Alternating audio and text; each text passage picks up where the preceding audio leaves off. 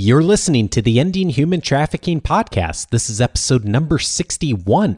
In this show, an interview with Fatima Hashi.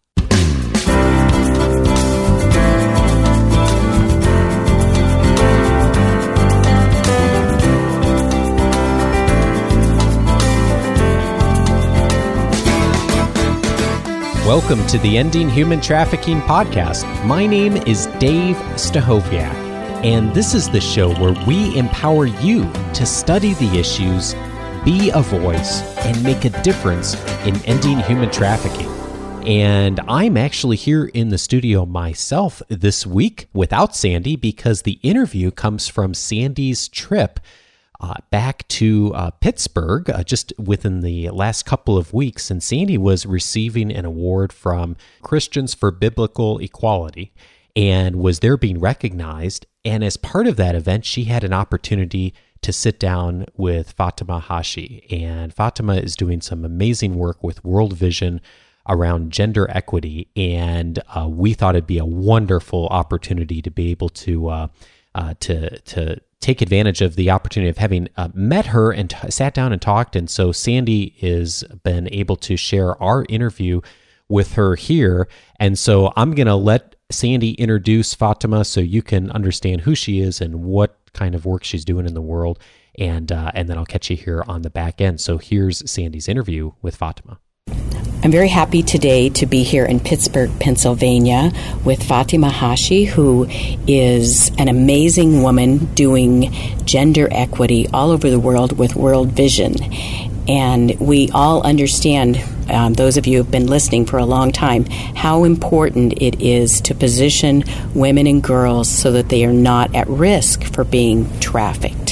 So, what we want to find out, Fatima, is what it is that um, girls are at risk for in developing countries that you work on with gender and development. Yeah, thank you, Sandy, uh, for this uh, good question. Uh, you know, if we look, we believe that these uh, all the normal uh, social norms that exist within in uh, gender issues. Uh, if we look, you know, all the uh, religious uh, in beliefs, they all, you know, if we look it really very carefully, they preach the equality of gender in men and women to be equal. When we read, for example, the Bible through a gender lens, it teaches us that men and women are created equally in the image of God, and that Jesus affirms the equal worth and dignity of male and females and challenge the patriarchal culture. And when we look at the, the secular development agencies, they acknowledge that gender equality mainstreaming is, is the best strategy in achieving development goals, and many studies show transforming social norms and negative cultural as, in, uh, as a critical strategy for promoting gender equality and breaking the cycle of poverty. So, when you're talking about a social norm, then you're identifying patriarchy as that social norm. Would you define patriarchy for us? Patriarchy, you know, uh, the way I see it is uh, kind of uh, in a hierarchical structure where men are given, you know, the authority to rule over, you know, over women and, uh, and disempowering women in uh, you know in many areas uh, dehumanizing women see you know uh, in women themselves okay so they're second class really. Second class citizens yeah. And what does that then look like in these developing countries? Well, in this, you know, in spite of all the beautiful uh, laws and policies, and we uh, still uh, and see that the gender equality is still a big issue. And from the very start of their lives, you know, women face certain forms of discrimination because of their gender. This include uh, female uh, infanticide female genital mutilation, early marriage, honor killing, acid burning, forced prostitution, domestic violence, denial of education and health care. Wow. So go back a little bit. Tell us what is infanticide. Infanticide is uh, mainly some kind of abortion where uh, in in countries where culturally in uh, the families they have to pay a dowry to the in, to the future husband of their daughters. Mm. Uh, they feel like if they have a, in um, several girls, then they have to save a lot of money instead in order to pay the dowry.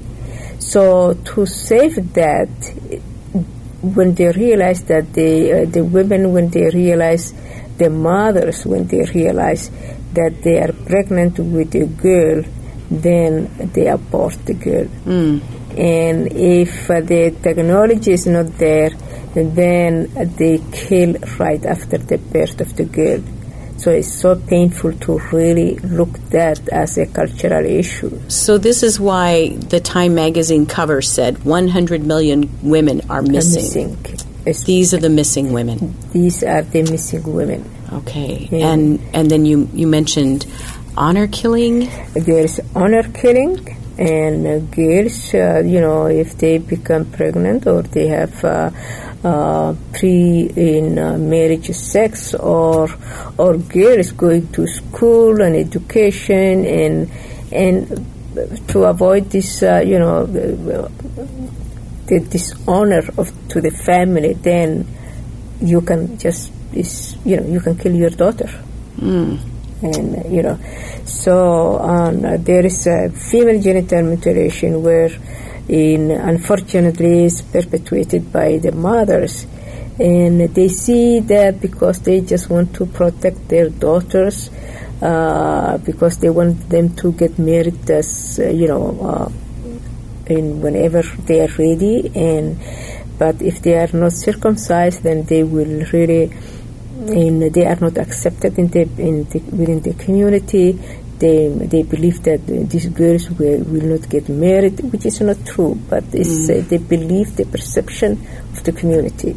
So it's cultural, social norms that exist in until mm. now. And the other issue is the early marriage. Girls getting, you know, forced to get How married. early?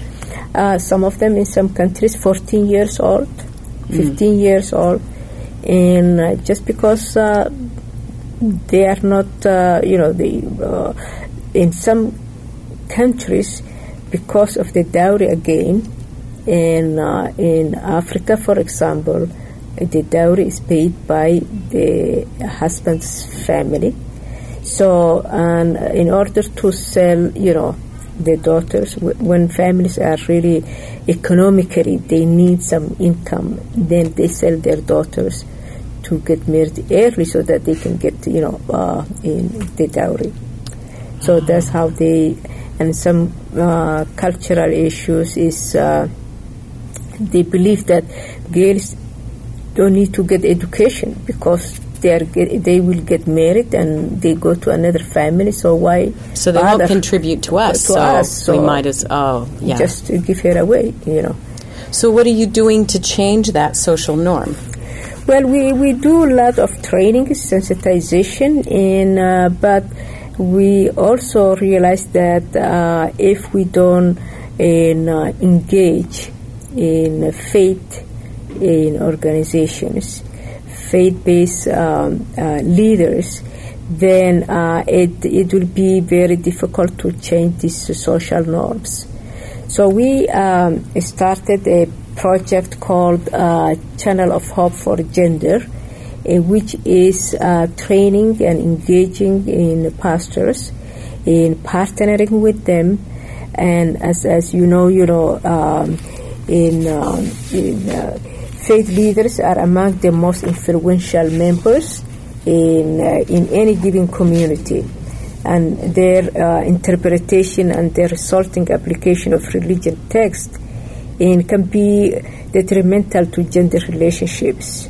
Mm. And in some instances, relig- in religious text has been used to validate cultural practices that keep women on the fringes of, uh, of processes that are critical to their own development and to their own and to their families and communities. So um, in uh, World Vision then uh, really uh, in promoted a program that reaches to the uh, to the in, uh, faith leaders so that they can really talk and communicate better with their in uh, communities and and they are the ones who can change and influence in uh, the congregation, the community. So uh, that channel of hope that now we are promoting is more of training in uh, religious leaders. So, what would that look like? You go to a community in Somalia or in Solomon Islands, and you invite the the men to come. Yeah, and uh, our staff, you know, uh, who are leading this project, and we have uh, two pastors who are uh, leading and facilitating the trainings. So they invite, they select us in uh, church leaders, they invite them to come and for three days, a kind of workshop to just introduce to them what does this mean? Uh, what kind of uh, training is this? What are we covering on these uh, trainings? And after they learn, and uh, in, you know in the beginning you will ask them some questions about uh, what it looks like to be a man, what it looks like to be a woman, and they reflect, they discuss, and and then at the end of the workshop you ask them you know, the same questions, and you will see the difference. Oh, that's that, good. You know, and uh, so then um, most of them then they will really in uh, they they will say that they want to study more on on this so they then uh, we then provide two weeks of training and uh, so in, it's, it's also mainly kind of training of trainers so that when they go back they can um, in uh, in during that training, in is you know first stage is uh, to train them uh, to sensitize them okay. and expose them to the training materials. Second is to help them to put together a strategy how they are going to to implement what they have learned and some plan of action. And uh, then uh, World Vision in uh, in, uh, in managers of that project, then they monitor, they you know, then uh, help them how to implement that in their own with their own community. And you have a uh, um, an acronym that you use in the strategy, and so you start these little groups called. Um, are they called chat groups? Mm. I thought it was fascinating when I saw this. Yeah, it's uh, really uh, interesting. It's called CHAT, C H A T, which is a congregational hope action team. Mm-hmm. And so when they go back, they they then form that kind of a team that will work together. Some of them they um, get involved in advocacy, advocating for the enforcement of the law some of them they um, work with the community in uh, integrating some of other programming in development programming in, and, and some is more kind of focusing on in reaching out other churches even. Okay, so you're integrating even with law enforcement. Absolutely. And why is that important? Because the uh, folks in example in Solomon Island in uh, when they learned this you know they said uh, the government said that they want really to have this kind of workshop for the law enforcement there. Because they said they don't really in, understand how to approach these issues. And instead of just uh, you know um, arresting people and uh, putting in jail and how they are dealing with the community and how they can uh, sensitize community themselves about the existence of those laws and what are the consequences. So that's how really in when World is partnering also with government with law enforcement. And, and you're an attorney. You're, I, I, yeah, I, yes, and yeah. And and and so I I'm always amazed at how excited people get to pass a law and then disappointed when it doesn't when work. When it doesn't work. Absolutely. And so what you're doing is finding the place where it can be integrated so the law can be effective. Effective. So you start with sensitivity, then strategy, and the chat groups, yeah. and then and then the next part is the um, in evaluation and uh, monitoring Oh, and oh, okay, so- providing mentoring and you know so we find out if it's really working. Is- is it's not enough to just go do a workshop, pack up, and go home. Mm, Absolutely not. Yeah, it's, it's something that uh, is continuous following up, monitoring. Even you know if there is a need to have a follow up kind of workshop to discuss, you know what happened after they did this. They come together and then sh- they share what happened. so these workshops are actually working workshops, It, yes, not just we're giving you information. not that absolutely not. Okay, so tell me, how do the women respond to this? The women uh, is like um, is an eye opener for them because you are empowering them, and you are telling them uh, or giving them a forum where they can discuss what does it mean to be a woman and a leader within their community, within their in, um, in church, and uh, so what does that mean? What kind of uh, of issues they may encounter? So it's, it's more of uh, of uh, when we look at you know the the, the the feedback is more than uh, of encouragement and even when uh, the faith leaders and community leaders, when they go back to their homes and they realize that you know their wives are surprised about the change that they they can see the, you know in, within their husbands. So uh, the program uh, managers then they decided to invite both Oh. the husband and the in uh, in their in spouses. So when you're talking about the wives seeing changes, are they happy? They are very happy. Oh yeah, absolutely, absolutely. They feel like now, now, I'm respected woman. Uh huh. Now my husband uh, really uh, appreciates what I'm doing, and now he respects me. He he accepts, you know, that we decide things together and talk about it, and so it is a win-win kind of uh, situation. Now, here at this conference, I haven't been here alone. I have um, one of our students here from Vanguard who has been fascinated learning all of these. Um, our coordinator, Alexis Miller, is here with me, and board member Jackie Anderson is here. And we want to figure out how we can be part of this more. So, if someone wants to learn more about um, the curriculum for the Channels of Hope and the project, um, I think your project is called Strong Women, Strong World. How do we learn how to get involved in that?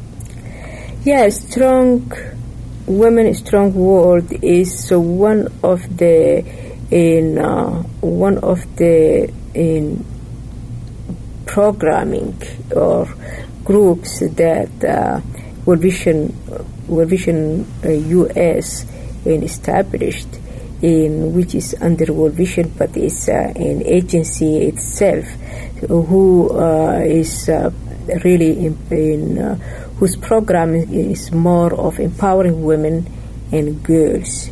So they focus on uh, projects that uh, uh, that empowers women and girls, but not in isolation. So they in uh, the, their uh, strategy is to integrate the issues related to women and girls within other sectors. For example, if we have a health program or water and sanitation program, uh, a strong woman, a strong world, which is under in Women of Vision, and uh, they they want to see how these projects are affecting and impacting women and girls' situation. So, uh, Women of Vision under Strong Women, Strong World project, they are looking in at using Channel of Hope for Gender as an entry point and as a program that uh, and, uh, that really is working in uh, reducing or eliminating the social norms in, in, in, in communities. So- Social norms based on gender issues. So you you talked about isolation. So when we go to try to help women and the Global Center for Women and Justice, we want to be we want to study the issues, be a voice and make a difference. And sometimes we think we have to go and work with the women. But if we teach them their rights and we teach them how to be empowered and we never talk to the men, then we leave and they go home and the men don't know what they're talking about. Absolutely, yeah. That's that's not really uh, when we say gender and development. Uh, we mean about the relationship between men and women. So we are looking at you know how women and men, boys and girls are related to each other, and what are the power relations there. Okay. and analyze that. So, uh, if but if you have just a project that focuses on women, th- then you are not really touching or changing the power relations there and the hierarchy that we were talking about. So you have to include a, a man when you are training women, and you have to include in every sector of project. If it's health, you have to include gender equality analysis within that health, how that health project is impacting the social norms, how it's changing.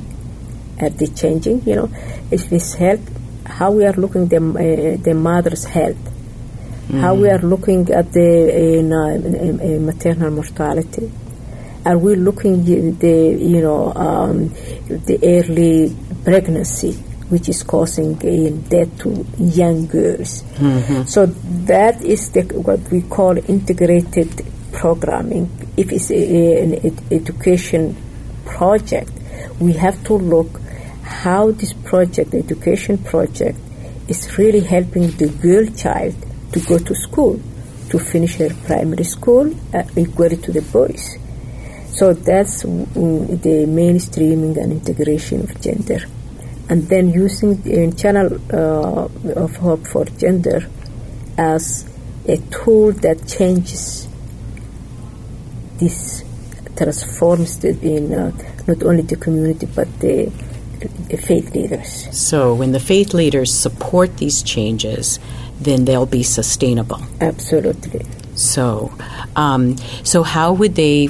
How would people who are listening to this for the first time um, be able to contact you? Well, uh, they can contact in Women of Vision at um, at www.strongwomenstrongworld.org. Okay. And we'll put that on our show notes as well, so people can find that.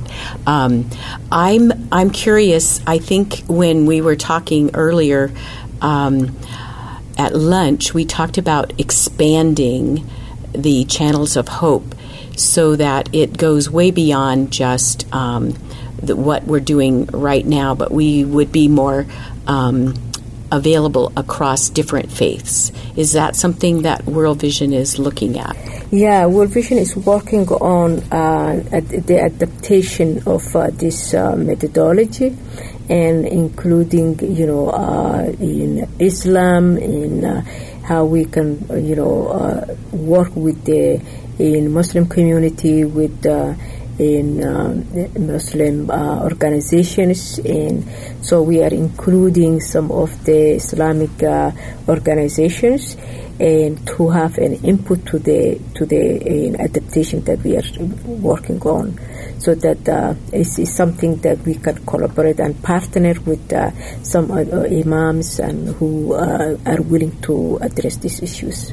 And and when we discussed this earlier, um, we talked about how sometimes in when we use the um, the biblical text and we find out how people have been misunderstanding that, then you also brought up for us some of the the those considerations in in Islam.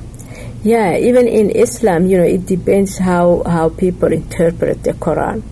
And if you look the Quran, you know, and the hadith of the you know, Muslim prophet, and and there are some verses that supports, you know, uh, the gender equality. Mm-hmm. and uh, who uh, the pre-Islamic, for example, in the Arab world, the girls were uh, in uh, were killed and you know uh, just because they were girls. But uh, in Islamic, in Prophet Muhammad, he he forbid that that, that nobody could kill girls.